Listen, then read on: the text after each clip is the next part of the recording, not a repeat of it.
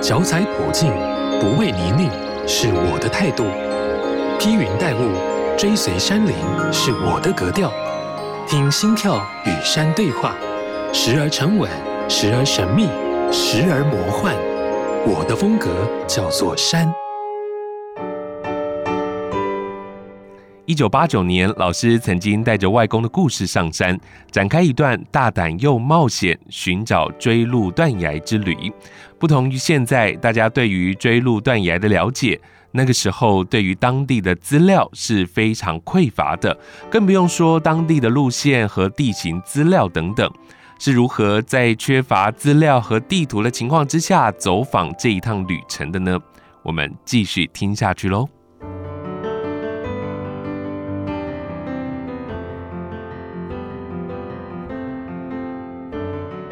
那缺乏资料的状况，老师是用什么样的方式来走访这一趟的旅程？可不可以跟我们来聊聊？锥麓断崖是我们现在的称呼哈，它在当时叫做大断崖。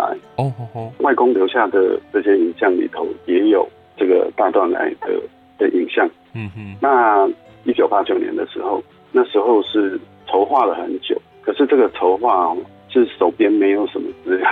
只是觉得说，哎、欸，这个地方哇，怎么有这样一个让人惊心动魄的一个地景，是在高耸的悬崖上面。嗯，而这个地方居然大家不是很熟悉的。嗯，你可以从九曲洞的东端入口的地方，仰头可以远远的看到有一条细线在山顶的地方通过，大概就仅止于这样而已。嗯，八九年的时候。其实那时候连地形图都是管制品，刚解严，地形图是那种我们现在登山用的这种是都是很难取得这样子，应该是说根本没办法取得。是我们那时候就计划说，我们要去亲眼看这个断崖，嗯，它到底在什么地方，不知道大概的位置。那于是我们就从中横公路上面，然后渡过利物溪。利物溪怎么过的？就是当时还有原住民住在这里，他们会搭竹桥。嗯，那这个竹桥台风过后就被冲得一干二净，是，可是它又会再把它搭回来。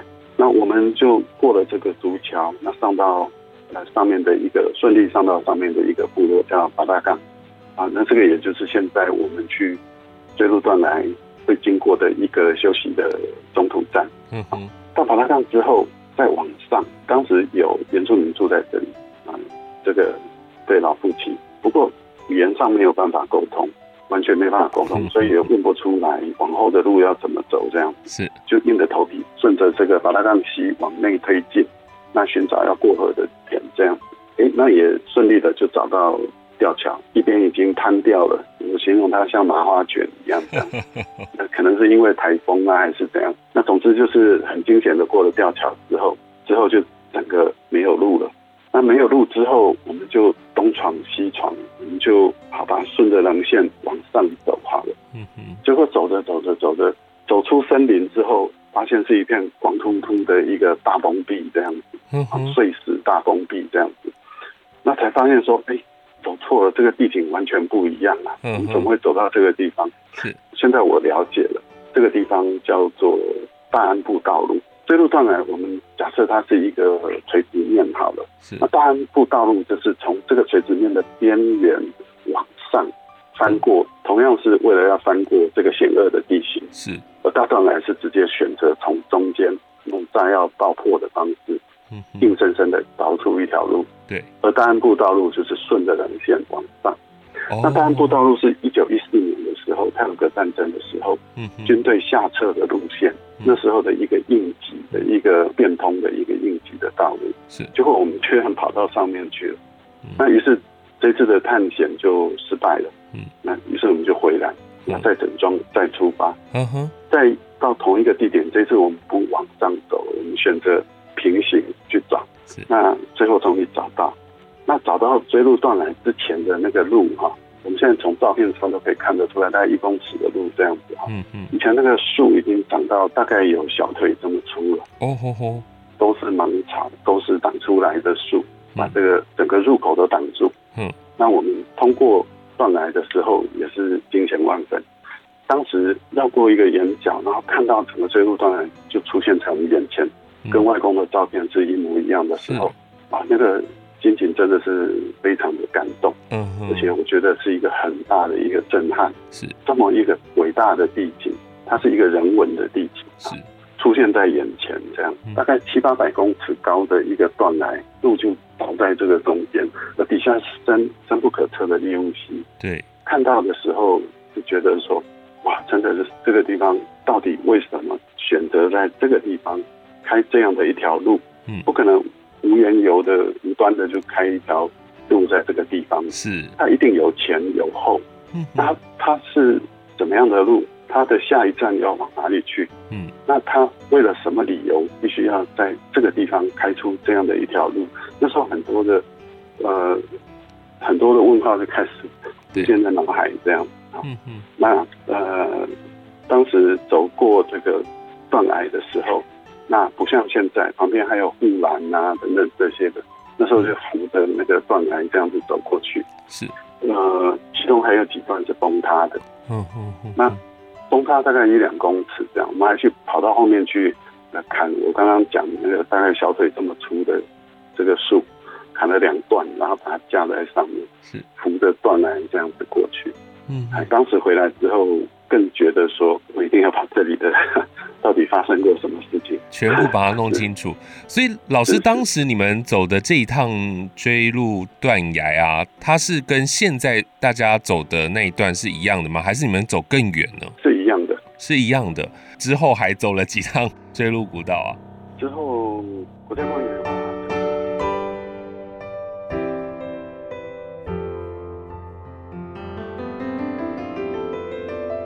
之后还走了几趟锥麓古道啊？之后国家公园有把它整修好。对，那整修好之后，又去了大概四五趟这样子。嗯哼每一次去都会想到当年在断崖上面的刚看到的时候的感动。嗯，啊、呃，那时候是没有人的，现在则是游客很多啊，有时候要排队还不一定排得上。对啊，这一段呢被誉为是泰鲁格最壮丽的景观，它也是泰鲁格国家公园境内唯一的史迹的保存区。所以在这个追路的路上呢，其实有一些历史的遗迹，对不对？是这路断来上面，我们现在看到的是国家公园整修好的哈，包括说我们刚去八九年去的时候，断崖上面可以捡到一些的生活的物品。嗯嗯啊，比如说破掉的瓷器，然后有一些的药瓶，啊等等这些东西。那可是它的纪念碑沿途都看不到。而我们知道它是有一座纪念碑的，这个纪念碑它叫做断崖道路开凿纪念碑。那断崖道路是这路断崖，它在演进的过程中的一个其中的一段哦。那我们刚刚讲最早叫大安步道路，那之后开凿出来的叫断崖道路。之后再把断崖道路的西段这一边，把它变成了断崖新道。嗯，啊，它大概有三段的历史。那断崖道路开凿纪念碑，就其实立在这个断崖的入口的地方。有这样的一个纪念碑，就是在泰鲁格战争之后的隔年凿出这一条道路。是，一九一五年的时候凿出来的。那所以这个纪念碑就是纪念断崖道路的开凿，取代了大安普道路。其实还有在雾社事件爆发之后，在一九三零年雾社事件爆发之后，一九三一年的日本国立公园法立法之后，带动了整个台湾的国立公园的一个运动。嗯，那泰鲁阁就被当时在花莲港厅这里的呃居民组成的一个协会，也在鼓吹说要把这里变成国立公园。嗯哼，好，在之后就是雾社事件爆发嘛，那爆发之后。整个观光的人潮就整个消去了，嗯，这个台湾各地都一样，整个消散掉之后，那可是在这个一九三二年的时候，那刚刚讲到国立公园的请愿运动这样，再加上说有一条临海道路，就是我们现在的苏花公路，旧的苏花公路，嗯哼，它的竣工之后，重新又让因为雾社事件的三地的那种啊、呃，就是。日本人啊，或者是汉人不敢进山的这种恐惧哈，就是慢慢消散之后，在一九三二年的八月，那时候的台湾总督中山舰长亲自来了一趟泰鲁阁，他是乘着轿子，然后轿夫拿着火把这样子，一路从泰鲁阁口一直上上上到巴拉干这里，然后在通过断崖的时候，他在入口处有植树，就种了树这样子，像这些遗迹啊，现在都看不到了。嗯，其实泰鲁格的纪念碑哈，其实应该在古道上面算是少的啦。那当然它有它的历史背景因素啊，因为呃后来的中横公路的选择上面，最后选择了呃花莲港的三条古道的这个合欢越道路，而不是能高越道路嘛。随着就是农民进来之后，那当然这个因为中日战争的也是带来的影响嘛。那其实。呃，泰鲁格这里的纪念碑其实侥幸幸存的实在是不多的。是是是，老师说的很保守啦，就是早期这个合欢越岭古道就是就是被开垦了，要开筑成中部横贯公路嘛，对不对？所以就有很多的东西都被铲平了，都被弄掉了，这样子。所以现在留的东西不多了。那其实讲到这个泰鲁格，泰鲁格有峡谷嘛，那另外一边就是合欢山了。于是泰鲁格国家公园管理处也曾经找了老师撰写《合欢山史话》这一本书，因此老师也多次的有进入合欢山的经验。有没有让你印象比较深刻的事情呢？合欢山也是我小时候很向往的一个地方哈。嗯，呃，那时候台湾不能出国观光。我说我母亲在日商公司的工作，她出国必须一定要用商务考察的名义。那时候没有所谓的观光这样的管道可以出国。是，对于雪景哈，像北国的这种雪景，往往是只有在电视上面看得到。对，其实台湾有这样的一个地方，它是一个非常了不起的。以台湾这样亚热带。甚至过了北回归线，竟然有这样子三千公尺的高山上面这样子，还可以看到雪下，下雪的这种景观哈。嗯，刚刚说到说有什么样印象深刻的事情，大概在民国七十几年的时候，那一次去合欢山，那一年合欢山下大雪，那个雪大到什么程度呢？可以把一台停在路边，可能是报废还是怎么样的车子，就停在路边，把它给掩盖住了。Oh, oh, oh. 那你可以想，这个雪下的多深？是。那整个车子是只有一根天线 绕在地表上面。Oh, oh, oh. 可是现在因为地球暖化的关系，各地要看到这么大的雪景哈，可能非常困难。是。其实我每年也在关注合欢山下雪的情况，这样上去再看看当年那么大的一个雪景，这样子哈。可是都没有了，嗯，现在就是偶尔寒流来，然后啊，几公分，太阳一出来又不见了，这样，这 比较印象深刻的事情。是是，那个高度几乎是可以把半个人都要淹没了，这样子。对，我还记得那个那台车为什么被发现呢？就是说，哎，这里为什么跟天线？然后很多人踩上去之后，把车顶踩凹了之后，哦，才发现那边是一台车。对，原来底下是一台车。整个被盖住。是在老师的这一本书当中，也特别的研究合欢山它的名称的由来，是不是？合欢山，我们从汉。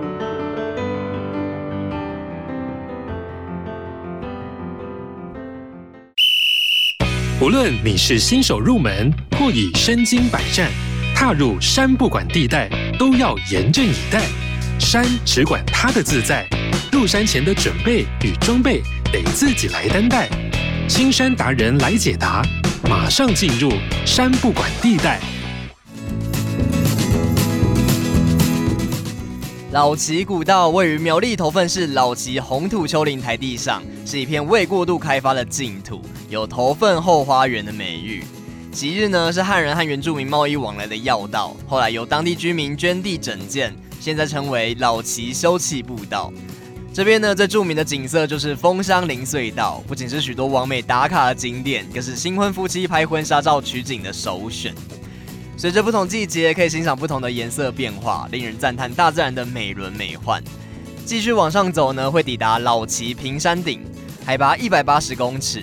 从观景台呢，可以看到罕见的五山同框，由左到右分别是五指山、鹅公济山、狮头山、鹿场大山北峰跟嘉里山。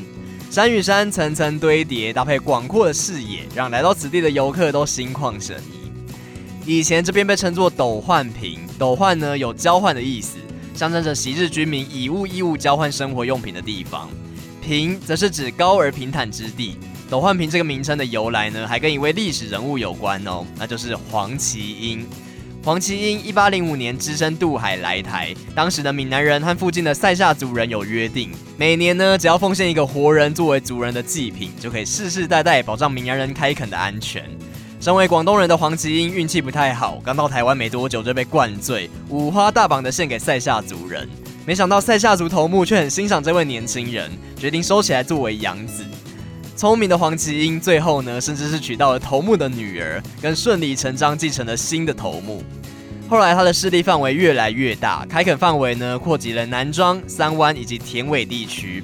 如果有其他汉人要进入山区呢，还要跟黄麒英申请腰牌，才可以获得安全的保障。后来在头份东部地区设立了交易市集，称之为斗焕坪。一八二六年发生了严重的闽客械斗，黄麒英率领部落帮助客家人打赢闽南人，却引来了官府的不满，派出总督来台惩办，并设局要挟要对黄麒英的客家人亲友不利，要他赶紧从山区出来投案。黄麒英出来自首之后呢，被判杀人罪，处以死刑，享年四十一岁。现在在南庄老街呢，有一个桂花巷，相传是黄麒英的红粉知己徐桂花为他殉情，为纪念他而得名。虽然黄麒英在不同立场的历史定位不太一样，但是仍值得我们在山区践行时分享给其他人，代代相传这位在原住民与汉人之间游刃有余的传奇人物。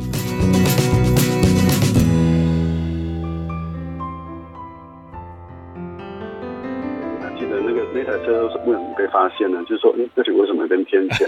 然后很多人踩上去之后，把车顶踩凹了之后，哦，才发现那边是一台车。对，原来底下是一台车，整个被盖住。是在老师的这一本书当中，也特别的研究合欢山它的名称的由来，是不是？合欢山，我们从汉字的意思上面去揣测，觉得说，哇，这座山真是一个很欢乐的地方，对，就是合合欢嘛，哈。嗯。那其实，呃，要讲到这座山，它的名字的由来，在一六八五年就出现了，当时的台湾府志。一六八五年，大家想这个是什么年代？清代的时候，清朝的时候，对，那就出现短短几行字，其中有提到合欢山这样子。可是我们知道，清代的汉人的活动，他不可能跑到中央山脉里头去，对，连东部都没有汉人。对，一七一七年的《诸罗县志》又提到了合欢山，而且这一次是把图都画出来。嗯、但我们知道，那个清代的地图，它就是一个很抽象的山水画，这样都很像。嗯仙境啊，这样子。可是总之就是真的有一座山叫做合欢山这样子。可是我们知道说汉人活动的区域从府城就是台南一直一路往北，其实都在西部的平原上面推进这样子。那怎么会看得到被雪山山脉给挡住的中央山脉上面的合欢山呢？对。后来仔细解读文献才知道，清代所描写的合欢山。其实它不是我们现在所看到的合欢山。哦，这一座合欢山出现在苗栗一带，可是山会游走。那当然，以当时的科学的技术，纯粹用文字跟那种很抽象的山水画，嗯，呃，根本没有办法很精确的记录下来哈。对，其实它就在苗栗那一带游走这样。嗯，知道那里的族群是道卡斯族，就是平埔族的道卡斯族。嗯嗯，再从道卡斯的文献上面去看就是当时在道卡斯的一些契约，当然我们知道原住民都没有文字的，可是他们跟汉人所立的一些契约上面被汉人所记载的，一直出现合欢、合欢这样的字出现，嗯，是姓名这样子。哦，那合欢，那有的写成合番，嗯，可是你用那个台语来念的话，都是一样，叫合欢，是，不管叫合欢还是合番，都是合欢的意思，对，都是合欢。可以知道说，这个在族语里头，它有特别的意义，在很多人的姓名上面都被这样子记录。这个人叫什么什么何欢啊，这个人叫什么什么何何帆，嗯，只知道说他是在族语上面是有意义的。好，那可是这个是道卡之主在雪山山脉上面的一座不知名的山峰，不知道在什么地方，到现在为止都不知道在哪里。是为什么后来被移植到了中央山脉？我们现在所看到这个三千四百多公顷上面的高山上面去了？那大概就跟一八七八年的台湾舆图有关。当时台湾舆图它是用计里画方格的方式，对，这个算是比较测量上面比较一个进步的啊，在清代的时候。可是这个台湾舆图整个把台湾的全貌画得很正确，嗯，好。我们仔细看台湾舆图，它在西部跟东部是截然不同的世界。西部在每一个的地理画方的那个方格里头都有很精确的位置，嗯。可是东部呢，东部又回到了山水画的，又是用想象的画的，对，就是想象的画法。台湾舆图把合欢山，我们刚刚讲一七一七年的诸若县志就出现了合欢山的图像，嗯，这个图像就是道卡斯这一边的图像。这一次的画的时候，他把它画到哪里？画到雾社以西、以东的地方去了。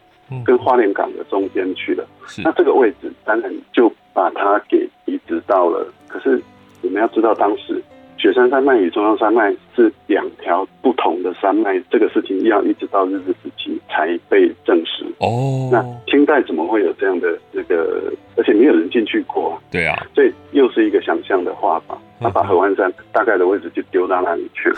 那他同时画出来的还有奇莱山。能高山、碧露山这些我们现在耳熟能详的山岳，就是三千公尺的这种百岳，全部画到东部的那个虚无缥缈的境界去了。嗯哼，那所以就延续的这样子下来，呃，合欢山就被定位 定到了这个雾社以东的地方去了。所以算是一个美丽的误会。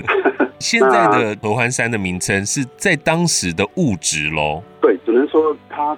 西部经过精确的测量，在台湾地图上面的展现是没有问题的。嗯，只是东部这里，它还是要交代这几座曾经在地理方志上面出现的这些地名。嗯，于是他就把它用安放的方式，就是往东部丢这样子。嗯哼哼哼哼。那丢过来之后，那随着这个日本人的统治，日本人接收台湾之后，这些地理探勘开始展开。是，其中也包括有一位日本的大卫，大卫就是上位，叫森觉安一郎，他的探勘台湾中部的分水岭这个地方哈，把当时要上去的这一带的位置。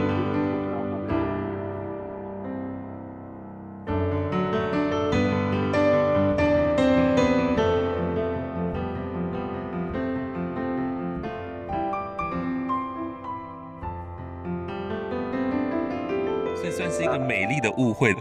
现在的合欢山的名称是在当时的物质喽？对，只能说它西部经过精确的测量，在台湾地图上面的展现是没有问题的。嗯，只是东部这里，它还是要交代这几座曾经在地理方志上面出现的这些地名。嗯，于是他就把它用安放的方式，就是往东部去丢这样子。嗯哼哼哼哼。那丢过来之后。那随着这个日本人的统治，日本人接收台湾之后，这些地理探勘开始展开，是。其中也包括有一位日本的大卫，大卫就是上尉，叫森觉安一郎，他的探勘台湾中部的分水岭这个地方，哈、嗯，把当时要上去的这一带的位置，其实不知道上面是怎么样的一个世界，只知道说在台湾舆图上面有一座叫合欢山，那于是合欢山就变成了他们从雾社一路要上去的一座山的名称，这样在当时就有出现。了解了解，为什么他们会特别过去？是不是因为合欢山它有一个历史军事的地位呢？其实日本刚接收台湾的时候，对台湾是完全不清楚的一个状况啊，特别是东部哦，对对，东部对是一个全然未知的一个世界这样子。嗯，当时总督府他就有一个计划。就是要探勘这个台湾的中部横贯铁路这样子的一个构想。嗯，好，那以我们现在来看呢，是绝对不可能的事情。在一八九六年的时候，怎么可能有一条铁路？可是，在当时的地理知识，也难怪有这样的一个政策出现。是啊，就是要探勘台湾中部的横贯铁路。嗯，探勘它其中有一对是要越过分水岭。啊，当然我们从西部看。有一座高山横亘在前方，挡住了去东部的一个去路啊，所以这个地方是一个分水岭啊，也就是我们现在讲的中央山脉，或者是他们看到的雪山山脉。对，在一八九七年的时候，这支队伍出发了，一月的时候出发，可是在他出发的前一个月，一八九六年的十二月的时候。花莲港边这里爆发了一个事件，叫做新城事件。那新城事件是什么？就是日军到了花莲接收花莲之后，派了一支小队把它放在北边，就是有汉人聚落的这个新城这个地方。嗯哼，好，那这支小队后来跟当地的泰鲁阁族起了冲突，然后最后被全灭。那被全灭之后，日本人一直也没有办法去收尸，一直要到泰鲁格战争一九一四年的时候，才把这些尸骨都收集起来。嗯，那你想从一八九六年到一九一四年，这中间隔了十几年的时间。对。那所以日本就完全没有办法进入这一块领域。好，那这个新城事件爆发之后，总督府就觉得说，哦，这泰鲁格族是非常彪悍。嗯。他把我整个小队都给歼灭了，这样子。嗯。隔了一个月之后。这支探险队伍要出发，所以当时被阻挡下来。可是他带队的大卫深觉安一郎，他就执意要出发。那可能想在这个台湾的地理探勘上面，因为当时是一个完全一个空白的未知数，想要在这个上面可能有留下一个名，所以他还是执意要出发。那他们就沿着雾社一路上去，到浊水溪的上游一直前进，最后。到达了泰鲁德族，我们刚刚讲他们的发源地，就是在浊水溪的最上游的地方。嗯哼。然后他出了一个消息，就是说他们准备要越过分水岭了，之后就整个队伍就失踪了，是整个都不见了。哦。最后就是在浊水溪的上游找到了一些他们的遗物，比如说破掉的镜片，一些破掉的衣服，然后筷子，然后等等这些东西。